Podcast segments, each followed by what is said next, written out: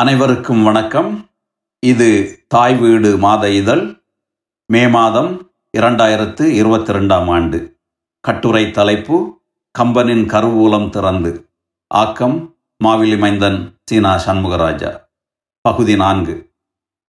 சென்ற இதழ்களில் கம்பராமாயணம் பாலகாண்டத்தின் முதல் இரு படலங்களான ஆற்றுப்படலம் நாட்டுப்படலம் ஆகிய படலங்களில் மிகச்சிறந்த பாடல்கள் சிலவற்றை எடுத்து அவற்றில் கரை புரண்ட கம்பரின் கவிநயம் என்னும் வெள்ளத்தில் மூழ்கி நீந்தி கழித்தோம் இக்கட்டுரையில் மூன்றாவது படலமாகிய நகரப் படலத்தில் அயோத்தி நகரை சுற்றி ஒரு சிற்றுலா போய் வருவோம்.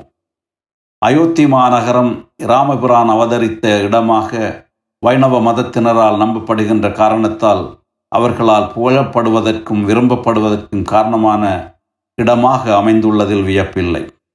இந்த வகையிலே கம்பரும் நகரப்படலத்தில் அயோத்தியின் சிறப்புகளை எழுபத்தைந்து பாடல்களில் விதைந்துரைத்துள்ளார். நிலமகள் முகமோ திலகமோ கண்ணோ நிறைநடு மங்கள நானோ இலகுபூன் முலைமேல் ஆரமோ உயிரின் இருக்கையோ திருமகட்கினிய மலர்கொலோ மாயோன் மார்பினன் மணிகள் வைத்த பொற்பெட்டியோ வானோர் உலகின் மேல் உலகோ ஊழியின் இறுதி உரையுளோ யாதென உரைப்பாம். பாலகாண்டம் தொன்னூற்றி ஐந்தாவது பாடல். இவ்வயோத்தி நகரமானது நிலமகளான பூமாதேவியின் திருமுகமோ அவள் தனது முகத்தில் அணியும் திலகமோ அவளது கண்ணோ நிறைவுள்ள மங்களனானோ அவளது மார்பிலே அணியப்பட்டுள்ள இரத்தின மணியாரமோ நிலமகளின் உயிரிருக்குமிடமோ திருமகள் வாசம் செய்யும் தாமரை மலரோ மாயோன் மார்பில் அணிகின்ற நல்மணிகள் வைத்துள்ள பொன்னால் செய்யப்பட்ட பெட்டியோ வானோர் உலகிற்கும் மேலாக உள்ள உலகமோ? ஊழிக்காலத்தின் இறுதியில் எல்லா உயிர்களும் சென்று தங்கக்கூடிய உரையிலோ எது எனக் கூறலாம் என்று வியந்து போற்றுவதாக இப்பாடலின் பொருள் அமைந்துள்ளது.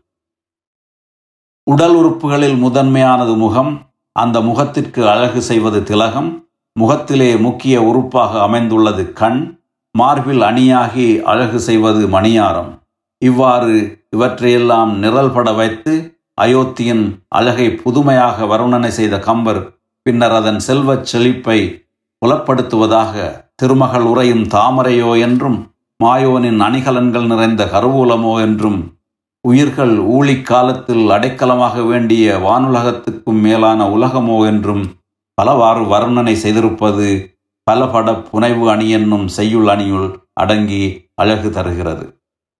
இவ்வாறாக அடுத்தடுத்து வரும் பாடல்களிலும் பலவாறாக கம்பர் வர்ணித்துள்ளார். அயோத்தி போன்றதொரு நகரை வேறு எவ்விடத்திலேனும் காண முடியுமா என கதிரவனும் வெண்மதியும் நாள்தோறும் ஆகாயத்தில் தேடித் திரிவதாக தற்குறிப்பேற்றத்துடன் ஒரு பாடலில் பாடியுள்ளார்.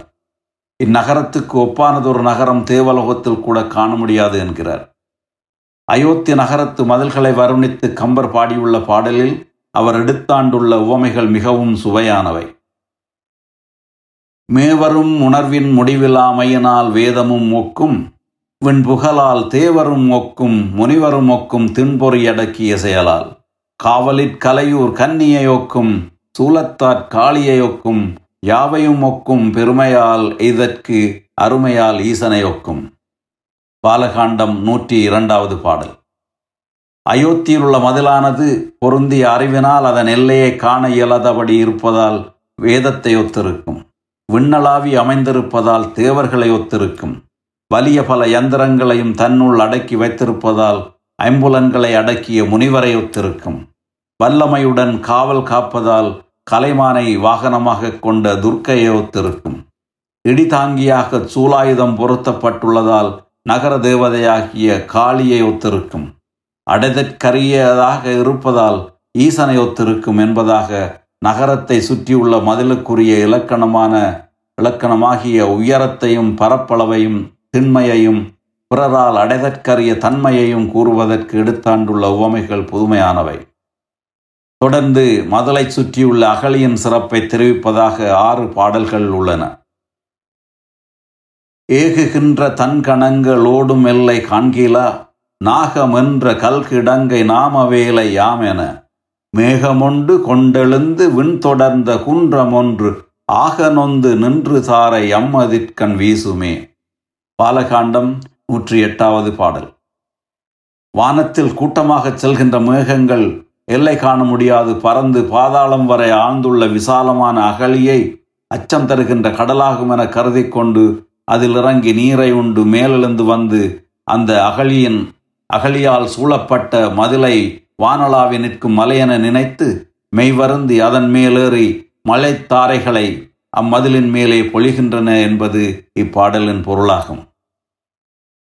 மேகம் அகழியை கடலென்று மயங்கி மேகம் அதில் படிந்து நீரை மொண்டு கொண்டு பின்னர் அவ்வகழியை அடுத்துள்ள மதிலை மலையென மயங்கி அதன் மீது ஏறி நீர்த்தாரையை பொழிவதாக கூறிய கற்பனை மயக்க வணியின் பார்ப்படும் அயோத்தி மாநகரின் மதிலையும் அகலியையும் வருணித்த கம்பர் பின்னர் அந்த நகரத்து கோபுர வாயில்களுக்கு செல்கிறார். கம்பரின் வர்ணனைகளுடன் கூடிய அந்த நகரத்து கோபுர வாயில்களுள் நாமும் நுழைவோம். எல்லை நின்ற வென்றியான என்ற நின்ற முன்னமால் எல்லை நின்ற வென்றியான என்ன நின்ற முன்னமால் ஒல்லை உம்பர் நாட வந்த தாளின் மீது உயர்ந்தவான். மல்லல் ஞாலம் யாவும் நீதி மாறுரா வழக்கினால் நல்லவாறு சொல்லும் வேதம் நான்கு மன்ன வாயிலே. பாலகாண்டம் நூற்றி பதினைந்தாவது பாடல். திசை யானைகள் தமது எல்லையில் நிலையாக நிற்றல் போல நான்கு திசைகளிலும் நேராக அமைந்துள்ள இந்நகரத்து கோபுர வாயில்கள் திருமால் முன்னர் மேலுலகத்தை அளவிட்ட திருவடியினின்றும் உயர்ந்தனவாக காணப்படுகின்றன என்று கூறிய கம்பர் பல வளங்களும் நிரம்பிய நிலவுலகத்தில் உள்ள எல்லா பிராணிகளும் அவ்வாயினுள் புகும்போதே அந்நாட்டு வளத்தாலும் செங்கோலாட்சியினாலும் தீயொழுக்கம் நீங்கி நல்லொழுக்கம் பெற்றுவிடுகின்ற என்பதற்கு குறியீடாக நான்கு வேதங்களையும் அவ்வாயிலுக்கு ஓமையாக்கினார் மேலே தரப்பட்ட இரு பாடல்களும் எழுசீர் விருத்த சந்த வடிவில் அமைந்த பாடல்களாகும். அடுத்து வரும் ஐந்து பாடல்களில் நகர வாயில்களின் அமைப்பு வர்ணிக்கப்படுகிறது. அடியிலிருந்து எழுப்பப்பட்ட சுவரில் வச்சிரத் தூண்கள் நிறுத்தப்பட்டுள்ளன.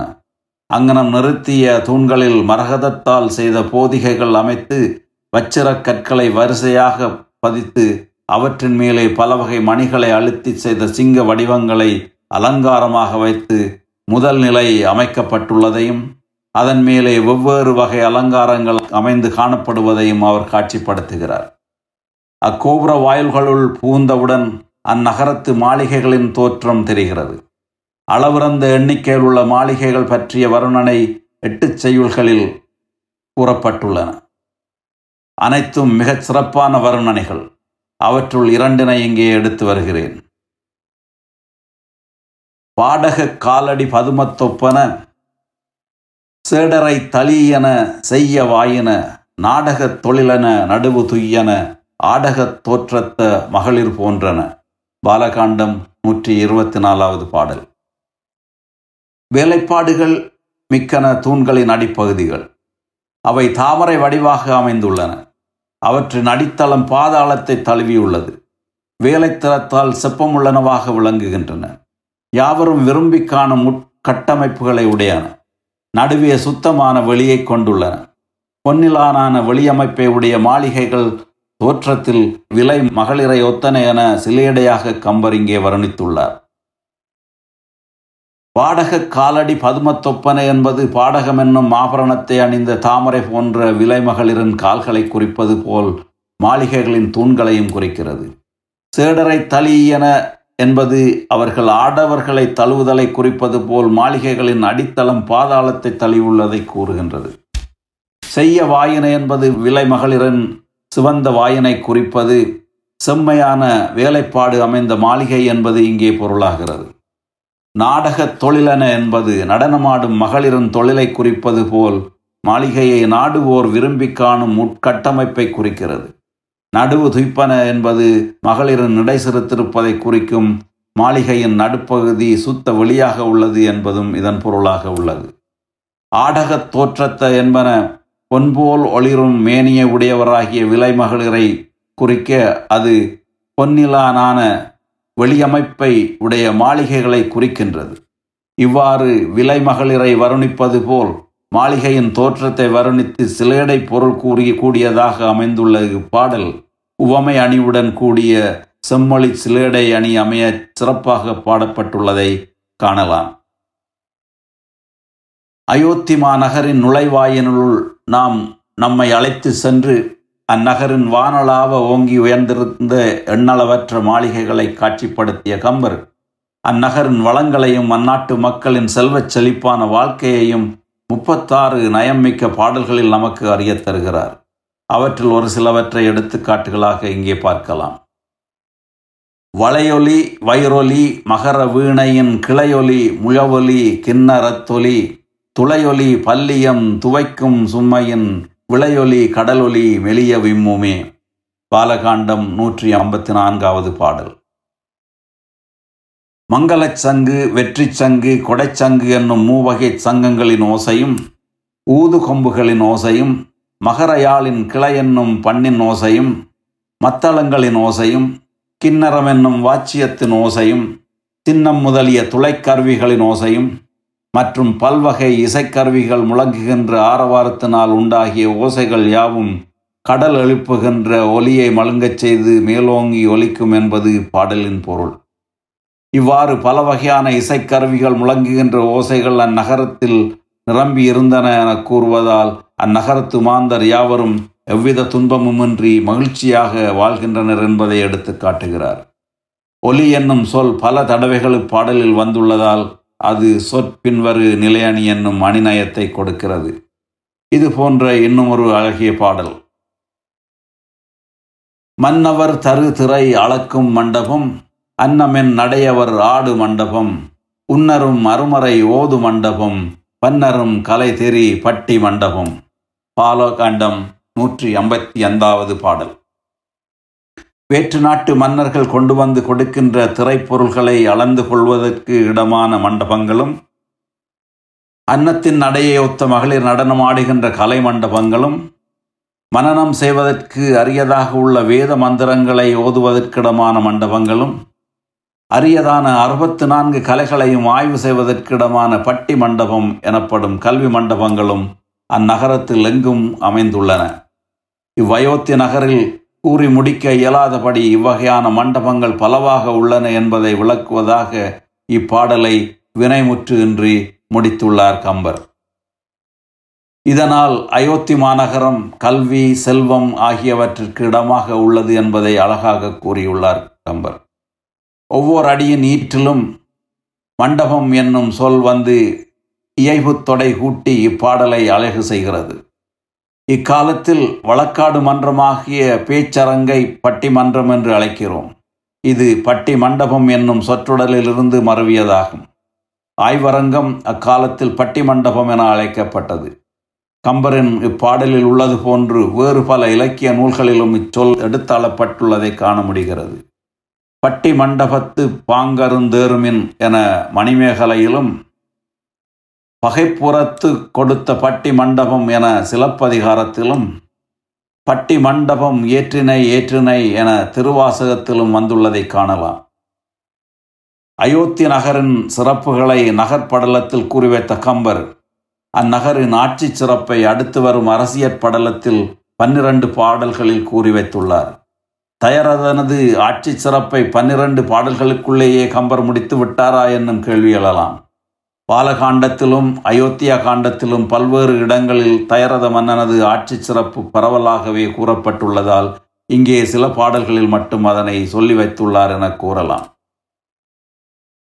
தாயொக்கும் அன்பில் தவமொக்கும் நலம் பயப்பின் சேயொக்கும் முன்னின்று ஒரு செல்கதிவுக்கும் நீரால் நோயொக்கும் மென்னின் மருந்தொக்கும் நுணங்கு கேள்வி ஆய புகுங்கால் அறிவொக்கும் எவர்க்கும் அன்னான். பாலகாண்டம் நூற்றி எழுபத்தி ரெண்டாவது பாடல். தயரத மன்னன் எல்லோருக்கும் மிக்க அன்புடையவனாதனால் தாயனை தாயினை ஒத்திருப்பான். வேண்டிய நன்மைகளையெல்லாம் செய்து தருவதால் தவத்தை ஒத்திருப்பான். முன்னின்று செல்லுதற்குரிய நற்கதியில் செலுத்துவதால் மகனை ஒத்திருப்பான். தீய வழியில் செல்வோரை தண்டித்து வருத்தும் நோயை ஒத்திருந்தாலும் அவர்க்கு தன்னலி செய்ததால் மருந்தை ஒத்திருப்பான். நுணுக்கமான நூற்பொருள்களை ஆராய புகும்போது அவற்றில் உள்ள ஐயம் திருப்புகளை அகற்றும் வல்லமை உள்ளவனாதலால் அறிவை ஒத்திருப்பான் இவ்வாறு செங்கோல் ஆட்சி செய்யும் மன்னனுக்குரிய அனைத்து பண்புகளையும் தயாரதன் கொண்டுள்ளான் என்கிறார் கம்பர். ஈந்தே கடந்தான் இறப்போர் கடல் எண்ணி நன்னூல் ஆய்ந்தே கடந்தான் கலை என்னும் அளக்கர்வாளால் காய்ந்தே கடந்தான் பகைவேலை கருத்து முற்ற தோய்ந்தே கடந்தான் திருவின் தொடர் போக பௌவம். பாலகாண்டம் நூற்றி எழுபத்தி மூன்றாவது பாடல். தயரத மன்னன் இறப்போராகிய கடலை தானம் செய்தல் என்னும் படகை கொண்டு கடந்தான். கலைகள் ஆகிய கடலை அளவிட முடியாத சிறந்த நூல்களை ஆராய்தலாகிய தெப்பத்தை கொண்டு கடந்தான். பகைவராகிய பெருங்கடலை வாழ் போன்ற போர்க்கருவி என்னும் புனையை கொண்டு கடந்தான். செல்வத்தோடு கூடிய உலக இன்பமாகிய பெருங்கடலை அனுபவித்தலாகிய படகை கொண்டு கடந்தான் என்பதாக அத்தனை கடல்களையும் கடந்து கரையேறியவன் தைரதன் என்பதை நயமிக குறிவைத்துள்ளார் கம்பர். இப்பாடலில் முழுவதிலும் ஓமிக்கப்பட்ட பொருள்களை உவமானத்தின் மேல் ஏற்றி சொல்லியிருப்பதால் ஏக தேச உருவக அணி என்னும் அணிநயத்துடன் இப்பாடல் அமைந்துள்ளது. அத்துடன் கடலினை குறிக்கும் வெவ்வேறு சொற்கள் இப்பாடலில் ஒவ்வொரு அடியிலும் வந்துள்ளதால் சொற்பொருட் பின்வரு நிலை அணியும் அமைந்து இப்பாடலுக்கு அழகு ஊட்டுகிறது. பாலகாண்டத்தில் நகர்படலத்திலும் அரசியற் படலத்திலும் கம்பர் தொடுத்து வைத்த பாடல்களில் சிலவற்றை இக்கட்டுரையில் எடுத்து விளக்கியிருந்தேன். ஒப்பற்ற ஒரு நகரத்துக்கு நம்மை அழைத்து சென்று களிப்படையச் செய்த சுற்றுலா வழிகாட்டியாக கம்பரை இங்கே பார்க்கிறோம். அடுத்த இதழில் திருமால் திரு அவதாரம் எடுத்த திரு அவதார படலத்தை படித்து என்புருவோம் இன்னும் வளரும் நன்றி வணக்கம்.